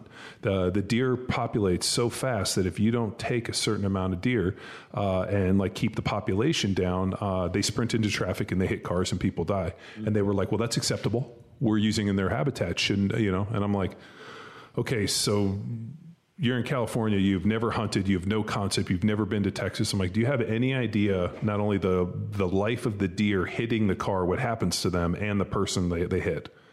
So they're going to die anyway, and the person in the car is going to die. Or we can go out and reduce the population and take our fair share of deer, which prevents this. And so you're okay with those deer dying in the most violent fucking manner ever, and the person in the car dying too? Yes. And I was like, this is fucking crazy. Like I, I like I don't even understand the reasoning. Like I always think, you know, like when you sit down to have a discussion or an argument, or you're on two opposing sides, I believe that there has to be like a, a concession of rationality. And what we found here, and like especially with a lot of people in the vegan deal, I mean, we run into it in fitness all the time, is where people have completely, um, I guess, abandoned any rational thought because the rational thought doesn't confirm their bias. Yeah. It's it's a fucked up world that we live in. and I feel like whether we're coming from the fitness side of things, the nutrition side of things, the agricultural side of things, there are these different camps that exist and people have their viewpoints that they're going to defend till the death. And they aren't open to new ideas or reconsidering their preconceived notions and what brought them there. And they just want to have a belief and you know we are very tribal as a species. And so they want to exist in their tribe and they will defend it till the death which is really unfortunate. Um, you know because there's a lot of people that i think you know you want to give people the the, the best opportunity. You know you want to give a farmer the opportunity to realize that hey there's a different way of doing things.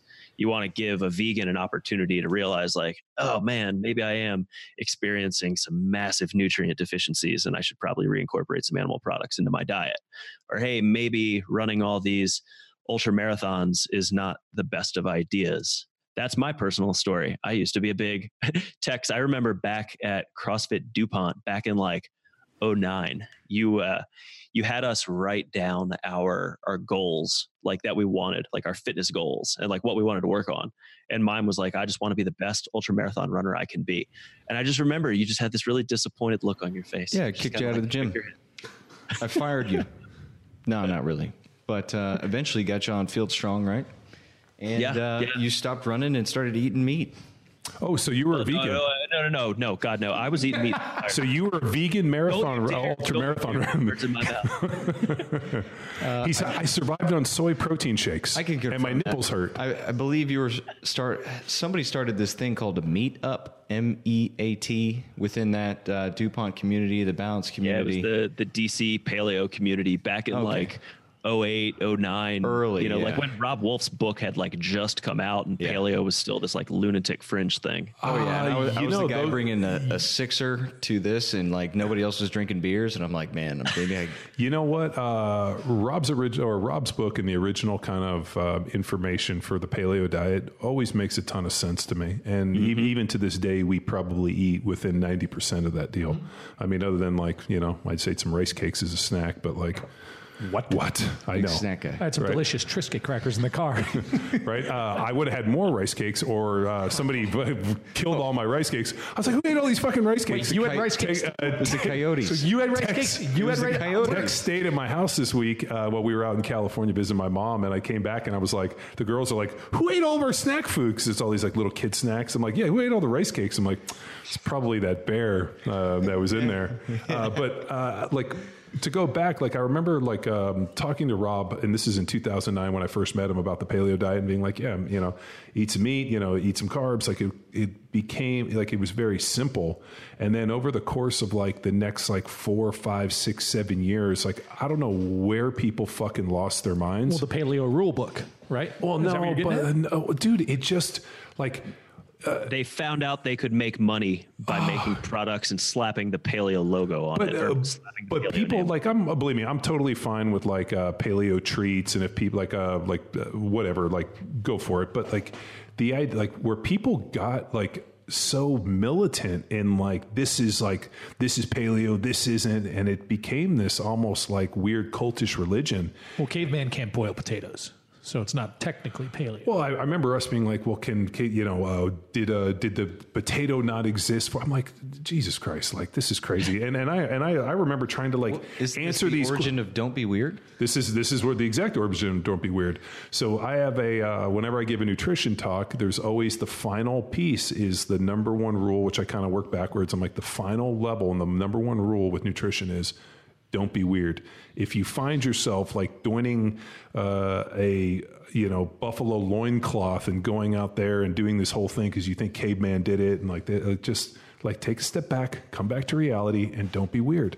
And like I felt like the whole paleo thing jumped the shark when like everybody was just so fucking far out there to the point where I always loved Rob's original work and we always kind of ate that way and to the point where like I, I was like, man, we we're not going to talk about this in terms of this. And I would use like I don't know, I eat like a meat diet, we eat some primal stuff. Like I tried to avoid the word paleo just because the weirdo stigmatism of it, like it just it, like and and e- even Rob's confused. Rob's like, yeah, it was a great idea, and then people just fucking took it to like the nth degree and kind of fucked it all up, which is what they're kind of doing with the keto diet right now too. Oh yeah, Yeah. It, it's happening everywhere. I mean, shit, it's happening, you know, in our space, in regenerative agriculture. Everyone's, you know, dying to put a label on regenerative and say, no, no, no. What what I do and the way I say you should be doing things is regenerative. Like everyone just wants their piece of the pie. Um, and so what we're doing actually in the ag space is, you know, you look at the word regenerative and what does that mean? Like it means that the land is getting better over time. So rather than trying to list out a set of practices of what you can and can't do and having a checklist, we're just going out and measuring the health of the land. And if it gets better over time, then you can carry a seal on your product that says ecological outcomes have been verified.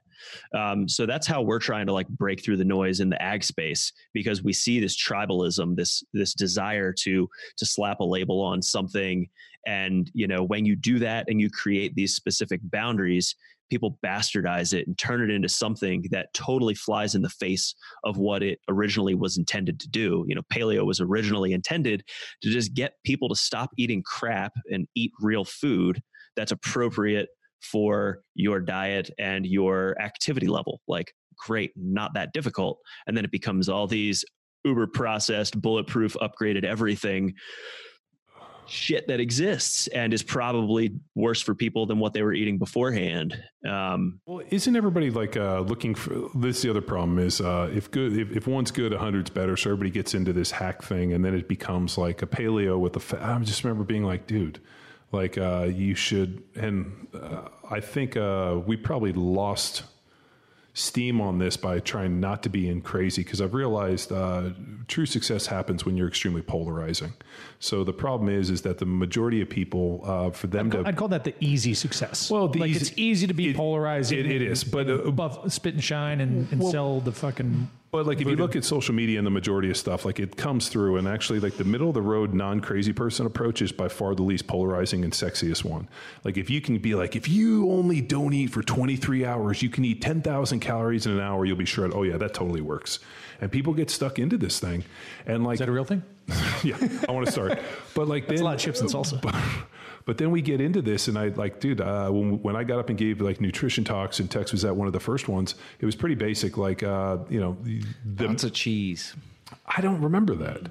I gotta find that spreadsheet. Uh, please do. Uh, the it, every meal should be based around some form of animal-based protein. I mean, the only ones that are valuable are the ones with you know faces and souls and a mother, and then outside- regeneratively raised, regeneratively raised.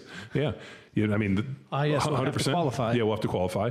And then you should add in fat and carbohydrate based off of uh, training energy expenditure, palate, and more importantly, like what your physiological or what you're trying to do in terms of lean, bulk, and all those other things just come out without with with playing with macros and doing that. And it's just like I don't know.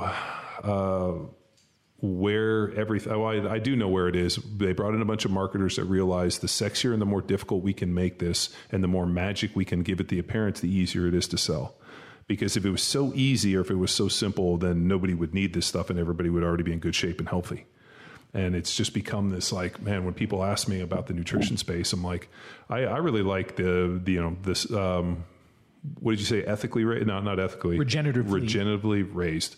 Is there is there a list uh, like a layman like us? I mean, I I, I know we work with uh, Stay Classy and some and, and try to Yeah. you know specifically work with farms that are in this space. But I wonder, Yeah. like on the Savory Institute, do you guys have a list of people you work with or recommended people? So, so that's really what we're getting at. When I mentioned that ecological outcome verification seal (EOV), that's a program that we've been building for the last few years with res- researchers from Michigan State University and Texas A&M and others, basically to make sure that it's scientifically robust and it's valid, and you know you can't poke holes poke holes in it. So now what we're doing is we're going out and we're setting up that data collection at farms and ranches all around the world because we don't work just here in the US. I mean, we work with, you know, cowboys in the West and the Maasai in Kenya and gauchos in Patagonia and sheep herders in Norway. Like there's people managing livestock all across the globe. So we're helping them be better stewards of the land. And now with the ecological outcome verification, we're measuring the health of their land so that their products, when they come to market, can carry that seal so that you know. So like you've been talking about Roam Ranch a lot, you know. If for those listening that don't know, Roam Ranch is owned by Katie and Taylor, who are the founders of Epic Bar. So Epic Bar is a big supporter of regenerative agriculture. They've been working with the Savory Institute for years to improve their supply chains and where they source from, which we commend them from, and they're awesome.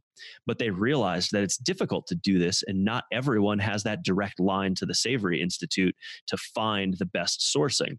So they really pushed us to develop a program that would help improve supply chains so that we can get more of these farmers and ranchers that we've trained all around the world.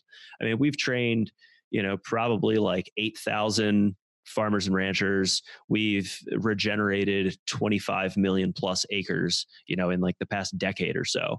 And so we're trying to get th- that product differentiated so that when you go to the store, you can see that EOV logo and know that that came from re- regenerating land and then there's data to back it up. And it's not just soil carbon it's looking at water holding capacity the amount of bare ground the different species of plants making sure there's a diversity like looking at a whole composite score of land health and see that that trends in the positive direction. So to your question of is there a list not yet but there are a few products that are out that have the eov seal. So epic has uh, their beef sriracha bites have the eov seal on it whenever you see that. They've also got two new products that are coming out. Um, i actually don't think they have been announced yet but i asked them and they said i could mention it here on the podcast. So boom. I love dropping new information. Bring it. Yeah. So the world premiere of the new EOV products from Epic. Um, no, their beef liver bites are a new product that are coming out. So you can get that liver, get the organ meat, all Yeah. the nutrition. Yeah, we're in it. Yep. That's part of the Oh, power yeah. athlete staple. Organ meats. Hell yeah. Yep. So the beef liver bites are going to be carrying the EOV seal on it, and then also their pastured pork lard. So you know, like the lard that you cook with. Oh, and the stuff that Tex showers in. Is that the stuff he wipes all over his body? I think so. Yeah. It's called no, that's just my belly. It's called hard lard. Ah, Hey, oh. I thought that's what the, the you know you guys grease yourself up on the weekends and go out and wrestle.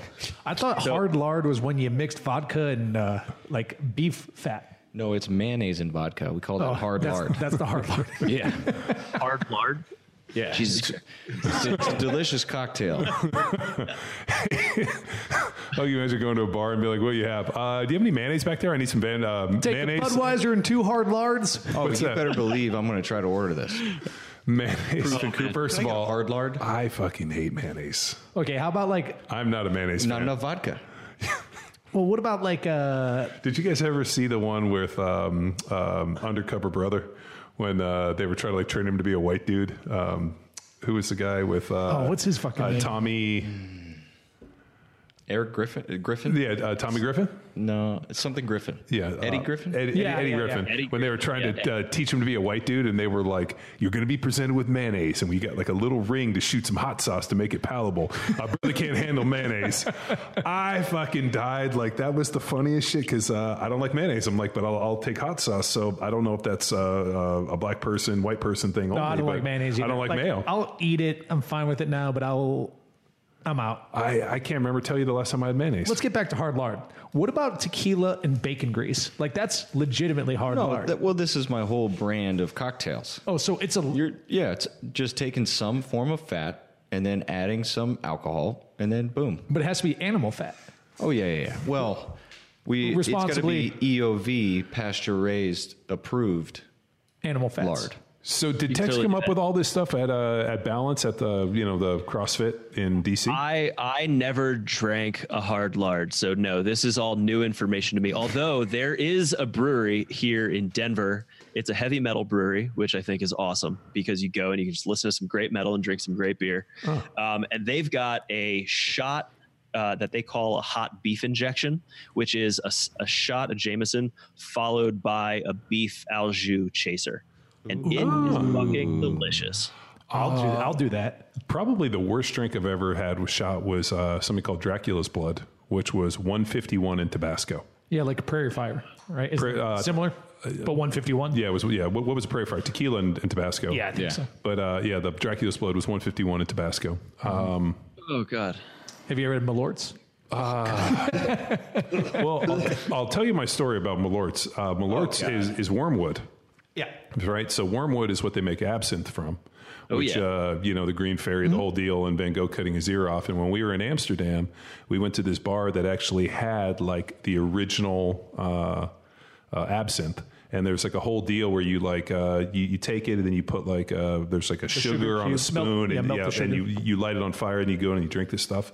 Um, gasoline, and I've dude, I've uh, I've had to huff gasoline. I mean, dude, Actually, drank gasoline. Well- this tasted worse. I'll tell you this: uh, if you have you ever siphoned gasoline, like uh, like we ran out of gas, we had to siphon gas, and as you're sucking on the two on on the pipe or on on the Hose. on, on the hose to get the deal. Uh, all of a sudden, once the suction starts, the way that you know is because you get a mouthful of fucking gasoline, and then you put it in the thing, and that's how you siphon gas. Uh, I did that. We siphoned gas, and I had a mouthful of fucking gasoline. The absinthe tasted worse than the fucking gasoline. And then do what we We did did try hard lard. and then we proceeded to drink more of it, and it was fucking awful. I didn't gas I- or the- no the absinthe. I didn't cut my ear off, thank God, but I feel, I know why Van Gogh cut his ear off. I, I'm in. I, I tried it once and nothing happened. I forget where a buddy had it, but it could have been some knockoff bullshit or fucking like vodka with green Jolly Rancher in it. Who the fuck knows? No, it was yeah. Uh, yeah you got to drink that stuff in some Mm-hmm. weird bar in Amsterdam that smells like cheese and other weird stuff. How do we get to this topic? So you guys were asking about how you can find regenerative products. Next thing you know, we're talking about absinthe in Amsterdam. That's that's what we like to do. About hard lard. Uh, no, so I mentioned just to like finish off the list of you know like places that you can find. So, Epic has one product and a couple more coming out that are going to have EOV on it. Um, there's some of our uh, folks in the Savory Network. They've come out with a new brand actually that just launched at Paleo FX. It's a, it's like beef sticks and a nut butter that goes on top of it, with sounds like a really weird combination, but when you try it, trust me, that shit is crack. It is so good. It is delicious. People are going nuts over it. But that's all EOV verified. So it's, you know, coming from farms and ranches that they manage themselves as savory hubs. Um, and that's called Rep Provisions, eatrep.com. Um, that's coming out soon. It's, oh, it's delicious. It's so good. Um, we are working with brands like Applegate. You know, you see them, you know, at lots of different stores. They're working on coming out with some EOV products. So, you know, probably look towards 2020 with that. They're a much bigger company, so their supply chains are really complicated. So it takes time to work with them on this sort of stuff to improve that. But, you know, I, I give it to them that they're they're making the commitment to put their money where their mouth is. There's like Zuke's Natural Pet Foods. That's like a pet food company that's you know committed to better sourcing. We're working with uh, Kering Group. They're the holding company for like Gucci and Stella McCartney and Puma and Volcom and all these other lifestyle and luxury brands. So they're trying to get better wool and leather in their uh, supply chain. So it's this isn't just a food thing. This is also fiber. Um, and then there's like smaller regional brands that you can find that our are different uh, savory hubs are working with. So you know, could be like a local beef brand that you see at the farmers market or or in your little co-op store and whatnot. So we're working with the big multinational brands, but then we're also working with the small guys because you know regenerative takes uh, a lot of different forms. It could be you know a small little five acre farm with a few animals, or it could be a big twenty thousand acre ranch with like huge herds of grazing animals. Um, it comes in in all different contexts. So, um, you know, look for the EOV seal to know that it is definitely from a regenerative land base that has metrics to to justify it. Um, or if you want to just find your local savory hub, these are basically the the learning centers that farmers and ranchers go to to learn these methods and these practices. We've got 43 of them around the world, and so they're they're all over the place. If you go to our website savory.global, we've got a map that you can search and see, you know, find your local savory hub and just get in touch with them, and I'm sure they'll be able to plug you in with with a local farmer who's uh, who's got some supply for you. Yeah, man. Here we are, ten years later. What's your training goal? What are you training for, man? Ooh, that is a good question. Well, I am no longer running, so I have quit that. Thank God you saw the light.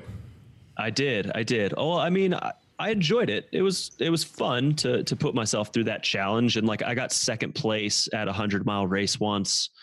Um, the only race I ever won was a uh, was a beer mile, so that counts in my book. Those are the real races. Uh, you know, uh, I, I, used to train with these dudes uh, at CrossFit Newport. Brian MacKenzie and those dudes used to run those ultras and all those far races. Mm-hmm. And like, uh, I just remember them being like, "Oh, I'm doing a little 50 miler this weekend," and I just remember thinking yeah. like if you told me, and like I, this was my perception, like, uh, hey, we got to like jump in the car, we got to go somewhere, and it's like 50 miles, I'd be like, do we get like water? Do you have snacks? Like, where are we going? Do we have directions? like, like 50, 100 miles is like that's a couple hour drive. It, like, uh, it will fuck you up. Uh, that's that was basically what clued me in that I needed to stop running.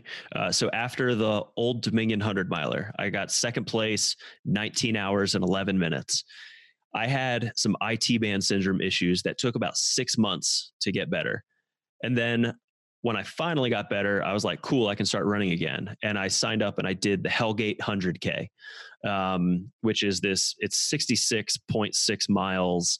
It starts at midnight, you know, in December. You got to cross a stream within the first two miles. So it's just designed to be brutal. Um, and actually, uh, David Goggins actually was racing. Uh, I know a lot of people are, are big Goggins fans these days. Um, I'm proud to say I beat David Goggins in that race. Well, he's not real um, fast. no, he is. He's, he's a, he's a great I, runner. He, I know. I'm just. He kidding. just had a bad. He just had a bad day. He was he was suffering. That's the only reason I beat him. Did you talk shit to him um, as you went by? No, oh. no. I, I may not, have smacked his ass when I ran by. I'm yeah. not quite sure. Um, but after that race, I had some pretty bad knee pain and I went and got an MRI. And it turns out that I had a stress fracture on my femur. And so I was like, all right, I've been out for six months with IT band. Now I got a stress fracture on my femur. Like this shit just is not working. Like I'm a too much soy, too much soy. That soy based vegan diet you're eating obviously didn't pay dividends. Yeah, the the bitch tits should have clued me in. That things a lot of anterior weight when you have those man boobs, you know? Uh, you know, yeah. you, you got to talk to Tex about this. Every day, Starbucks soy latte. Four plums, what? vanilla. Yeah. Yeah. Hold the decaf. yeah, decaf soy latte. Oat every day. Milk. Yeah. Oat milk, actually. Why do you drink soy? Why, why is it? It makes his nipples hurt, and he, uh, and he, and he uh, actually I'm into that. he, he he lactates every day when we get upset at him. He's got to save the cows for the hard lard, you know, the evening mama's medicine.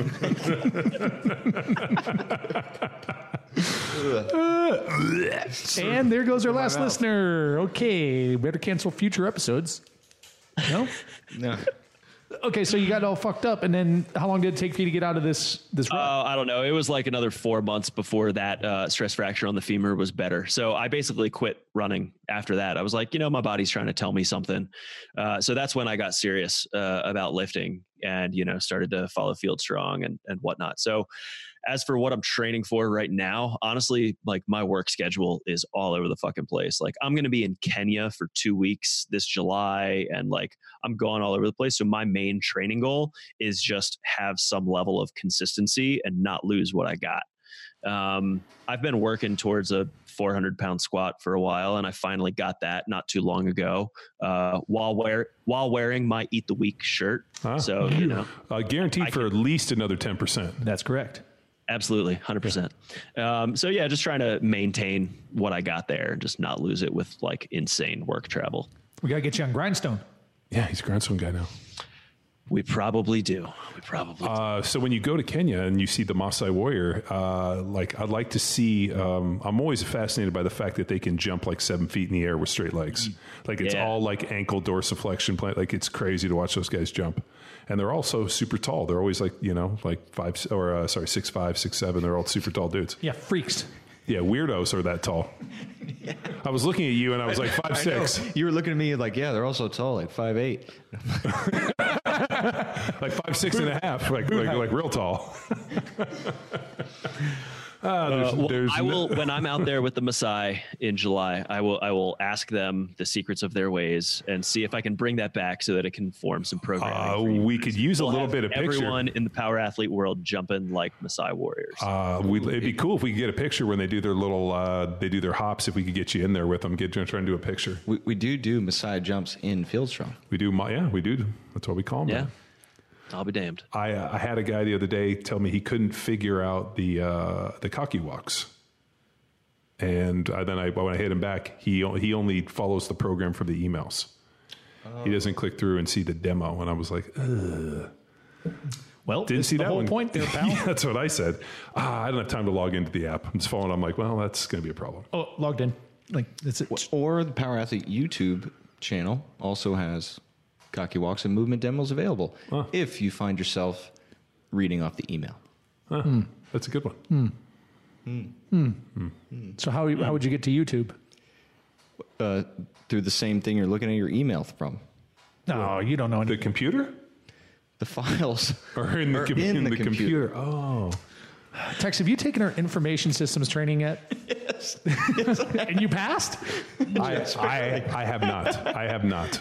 I, I'm not worried about you over there. I'm worried about CD-ROM over here. You know. Oh, you need me to burn you something? The files are inside the computer. Uh, I just want some animals that'll defend themselves. Because, dude, like the amount, like I said, dude, my neighbor gets his uh, goats killed all the time. I'm like, I don't know. Like I've got kids, and they're always like, oh, look, there's baby goats, and they want to go name them, and I'm like, God, do you imagine if like. Like I had to deal with the crisis of uh, the bird getting eaten by the snake today, and I can't even imagine if like we're missing half of our goats. Uh, it's just uh, like the kids, like it's just I, like having these conversations. Like they're all like standing around crying because this snake ate. I'm like, it's nature. It's Texas. It's weird shit. And then I try to give him like this is a metaphor for life that no matter how uh, far up and how how much you protect your nest, snakes are always going to get in and eat your babies. So don't go out of the house. exactly. And then my wife's like, no, no. Wrong metaphor. Yeah, I was like, no, that one didn't make any sense. Too much. But, well, Bobby, if you're out in Austin, man, and I guess number one, we got symposium coming up in December. That's a few months off. But if something comes Oh, up yeah. in the interim, we'll definitely reach out to you. You know, I would I would love to get on back there because last time I passed on through, I think I was only at HQ for like 45 minutes or so. So we'll have to pop in, get a workout, you know, Yeah. see some of them animals that you got going on. And then maybe we can all go out to Roam Ranch again because I don't see you getting bison out there anytime soon, John. So I know. we'll just, you I'm just use Roam Are, as your are you local bison suggesting we steal one like in The Hangover? one. We need two precision drivers. I was thinking, like, I like, uh, I was. My goal is to How try to. How hard could it be to steal a bison? Let's be honest. Uh, no, I I have a. You guys know I'm always scheming like master plans. I'm like, how much land do I need? What I need is a, is the savory people to sign off on it. You have enough land for two bison, and then what'll happen is you guys will come to work and be like, "Are those bison out there?" I'll be like, "Yeah, we got them." Uh, Bobby signed off on it. Was he out here? Yeah, no, we brought him out here. I didn't tell you guys, but we got bison now, and that's. Okay. Uh, I, I'm, I'm just going to say now I did not sign off on that. For the record, let the record show. the record show. Let the record show Savory did not approve of that. Cow, I, I don't really like cows. I think that uh, I just don't like them. I like buffalo better. I think in a in, in a battle, like um, one bison would kill like twenty cows. I think that's fair. And then we eat them. Yeah, I don't see a problem. Yeah, We could do that. yeah. Well, Bobby, hey man, I guess y- where where should people go? You, so we we have savory.global. Uh, Yep. Is there like a social presence that folks should follow for you?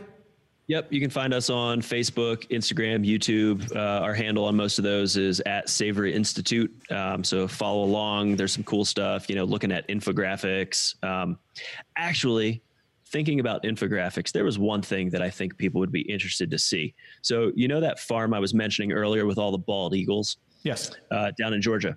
They did a life cycle analysis recently on all the different greenhouse gas emissions that happen on their farm. So, you know, what comes from the manure emissions, what comes from the belching of the cattle, what comes from the processing and like the trucking and moving things around, all those different things. And then looking at the carbon sequestration, you know, what happens, you know, the carbon that's drawn into the soil. And it did a full life cycle accounting of that and showed that it was a net carbon sink. So even including the methane that they're emitting, which is the main piece that people are like, oh, but livestock emit methane. They analyzed this, a full life cycle analysis. It is a net carbon sink because of how much they are sequestering down into the soil. There's also these methanotrophs, which are methane oxidizing bacterial species, basically little critters in the soil that if you have healthy soils, they eat the methane. That's like their fuel source. So even though cows emit methane and that's a problem, they're sequestering and oxidizing more into the soil than they give off. So it's a net benefit to the environment to have those animals there. And then they took that lifestyle, uh, that life cycle analysis a step further, and they analyzed it to different protein sources. So they analyzed conventional beef, they analyzed poultry, pork. They also looked at the Impossible Burger and Beyond Meat. You know, all those faux meats that are coming out that everyone's like raving about, and like you go to a, a nice No. burger joint and you see Impossible Burger advertised, and they're like, what No. the fuck? No, no, uh, I'll riot. I mean, like if No. Whole no. Foods- no, Whole Foods No, Austin. man. let me tell you, Anyone like, ever tell you you had the case of the Mondays? no, fucking get your ass kicked. I think if I went to a burger place, I'd be like on like the news, be like, uh, this guy went to a burger place. They tried to give him fake meat. He rioted and burnt that place to the ground. That man was John Welbourn. I got no Yeah, problem so on they- that one. So they compared the the um, the carbon emissions, a full carbon accounting for conventional beef. Conventional beef was a plus 33, so that's plus 33 CO2 equivalents per kilogram of meat. They looked at Beyond Meat. Beyond Meat was a plus 3.5. Impossible Burger was a plus four. So all of these are still a net emitter. You know, they are destroying the environment. They are releasing more carbon into the atmosphere through their production. Like that's just they're a bad thing. They are a negative to the environment. And then White Oak Pastures, they're regeneratively raised with holistic management. Their beef was a net carbon sink, and it was the only protein source that is a net benefit to the environment compared to all these other things out there. So people can come out and say that the Impossible Burger and Beyond Meat and all these other things are a better solution compared to conventional beef. You know, a plus 3.5 is much better than a plus 33. It's causing a lot less damage. But we don't just need to move in the direction of doing less bad. We need to move in the direction of doing actual good.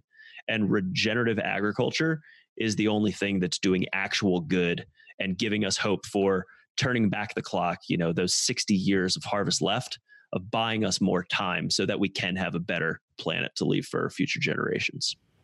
Fucking preach, Bobby. God damn, that. Boom. I got goosebumps. Shut it down. Let's go home. That's it. Dude, thanks for your time. Thanks for chatting with us. Appreciate Thank you, it. gentlemen. Empower Power Athlete Appreciate Nation, get on, get on it. Get on the Savory Institute. Get on the newsletter. Get on their social. Stay plugged in. We're hey, we're an army that can make help make this change. Let's fucking do it. Yeah. But other than that, Eat, eat better meat. bye, Bobby. Bye. Oh, we're idiots. Now it's time for you to empower your performance. Please check out www.savory.global for more information about the Savory Institute and how to get involved. You can also make a donation to this nonprofit organization and learn about how they've been utilizing the funds to educate farmers worldwide. Until next time, bye!